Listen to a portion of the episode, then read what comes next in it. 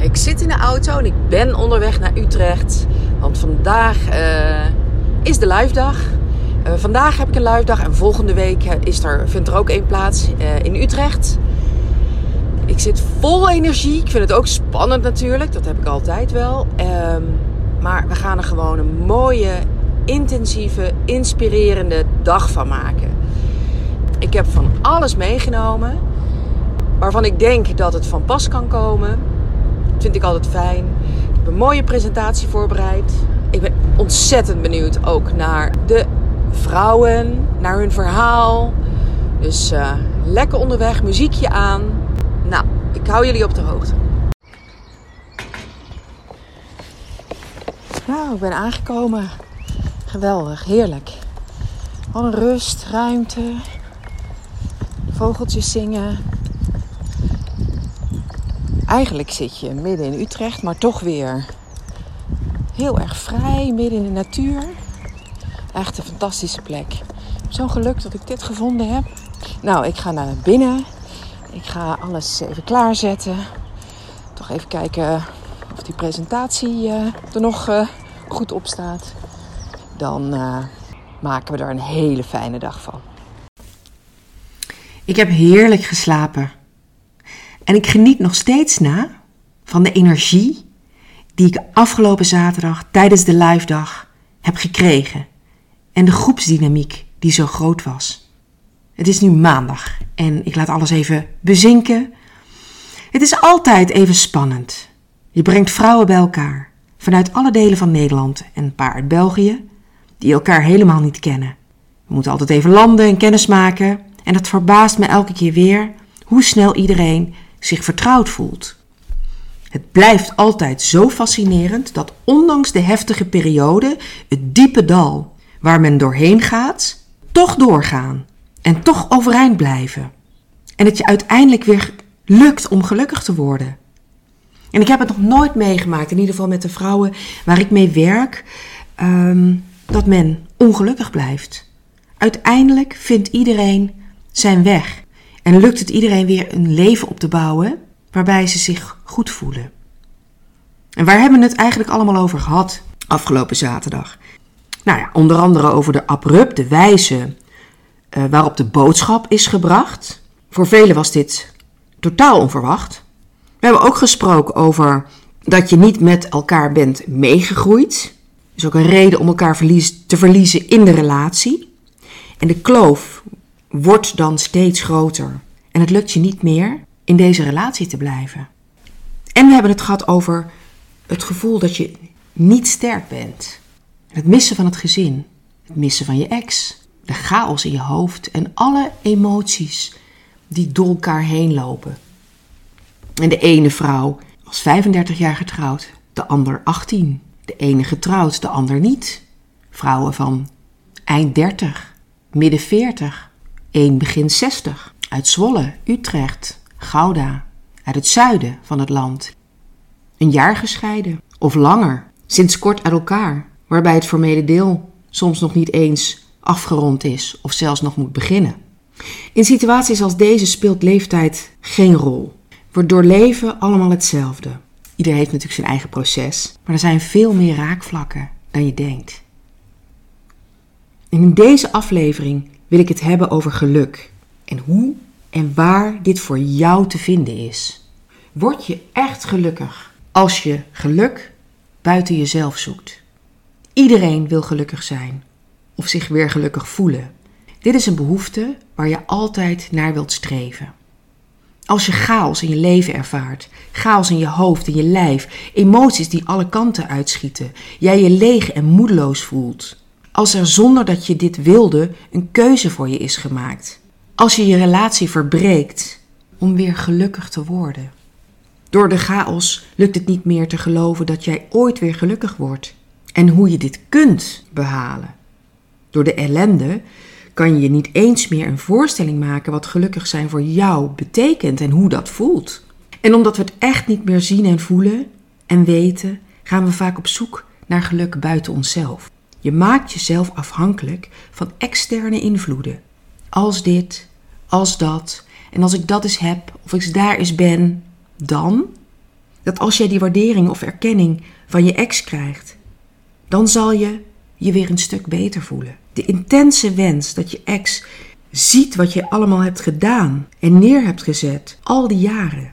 Het gezin wat jij managede, de kinderen die jij opgevoed hebt, je werk wat je ernaast deed, de ruimte die jij hem gaf te kunnen groeien in bijvoorbeeld werk, de verwachting en de zoektocht naar erkenning die niet gaat komen. Iedereen voelt zich goed als je waardering krijgt. Maar denk je nou echt dat jij je leegte, je ongenoegen en ongeluk opgevuld krijgt door de bevestiging van je ex?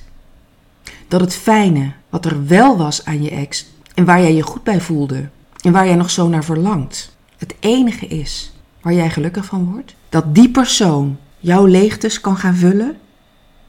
En als dat zo is, als je dat zo denkt, hè, dan zit je eigenlijk al jaren in een patroon en weet je niet meer hoe je jezelf gelukkig kunt maken.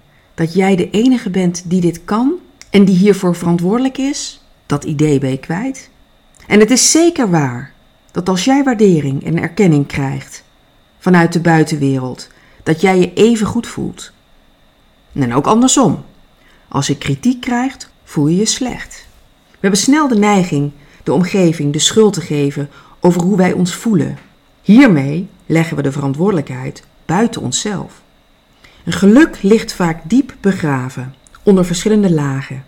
Lagen van illusies, meningen uit de omgeving, jouw soms hardnekkige overtuigingen en aannames, je ego, je innerlijke criticus, je emoties en alles waar je in bent gaan geloven.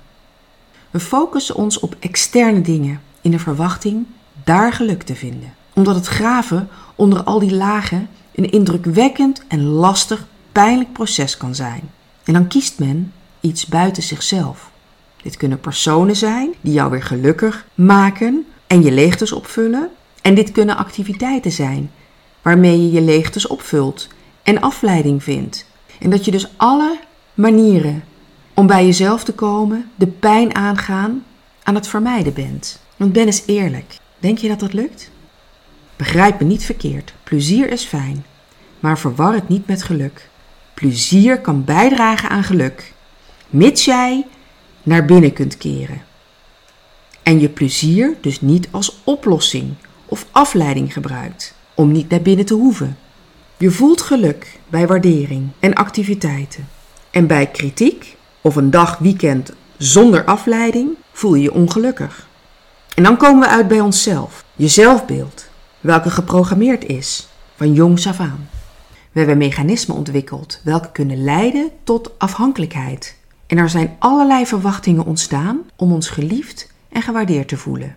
Om weer geluk te gaan ervaren, mag je je bewustzijn gaan leren inzetten, in plaats van emoties en gedachten en overtuigingen. We zijn zo bang voor onze innerlijke wereld, de pijn en de confrontatie met jezelf. Maar als je deze route gaat bewandelen, zul je versteld staan wat het je oplevert. Gigantisch veel voordelen. Het vinden van je eigen identiteit en hoe jij zelf de touwtjes in handen hebt over gevoel en gemoedstoestand. En het werkt door in nieuwe relaties en in de omgang met je kinderen. Vertrouwen opbouwen in jezelf en leren dat wat er ook gebeurt, jij de potentie hebt hiermee om te gaan. Dat je goed bent zoals je bent en dat niemand anders verantwoordelijk is voor jouw geluk. Of dat je een goede of een slechte dag hebt. Ga jezelf uitdagen. Ga door die pijn heen en op zoek naar waar jij allemaal toe in staat bent en wat je al jaren hebt laten liggen en weggestopt. Hoe hoger je bewustzijn, hoe meer jij je bewust bent, zal je merken dat je alles zelf in de hand hebt. Door geluk buiten jezelf te zoeken, zal je nooit gelukkig worden. Dat vind je namelijk niet. Het zal altijd een gevoel van leegte achterlaten. En er is maar één persoon die verantwoordelijk is voor zijn geluk, en dat ben jij. Denk je nu echt dat als ik daar ben, als hij mij waardeert, als ik dat in mijn bezit heb, als hij trots is op mij, als hij vertelt dat ik het allemaal heel erg goed gedaan heb, of dat ik leuke activiteiten buiten de deur heb, dan zal ik gelukkig zijn. Deze als-dan situaties, overdenkingen, die zorgen ervoor dat je je focus legt op tekorten. op alles wat er niet is, op wat beter kan, op wat je mist, op wat je afgenomen is. Dit zal altijd leiden tot een ontevreden gevoel. Ik heb drie vragen aan je. Waar kom jij je bed voor uit? Wat is geluk voor jou? En wanneer ben jij gelukkig? Ga daar eens voor zitten en dit oprecht overdenken.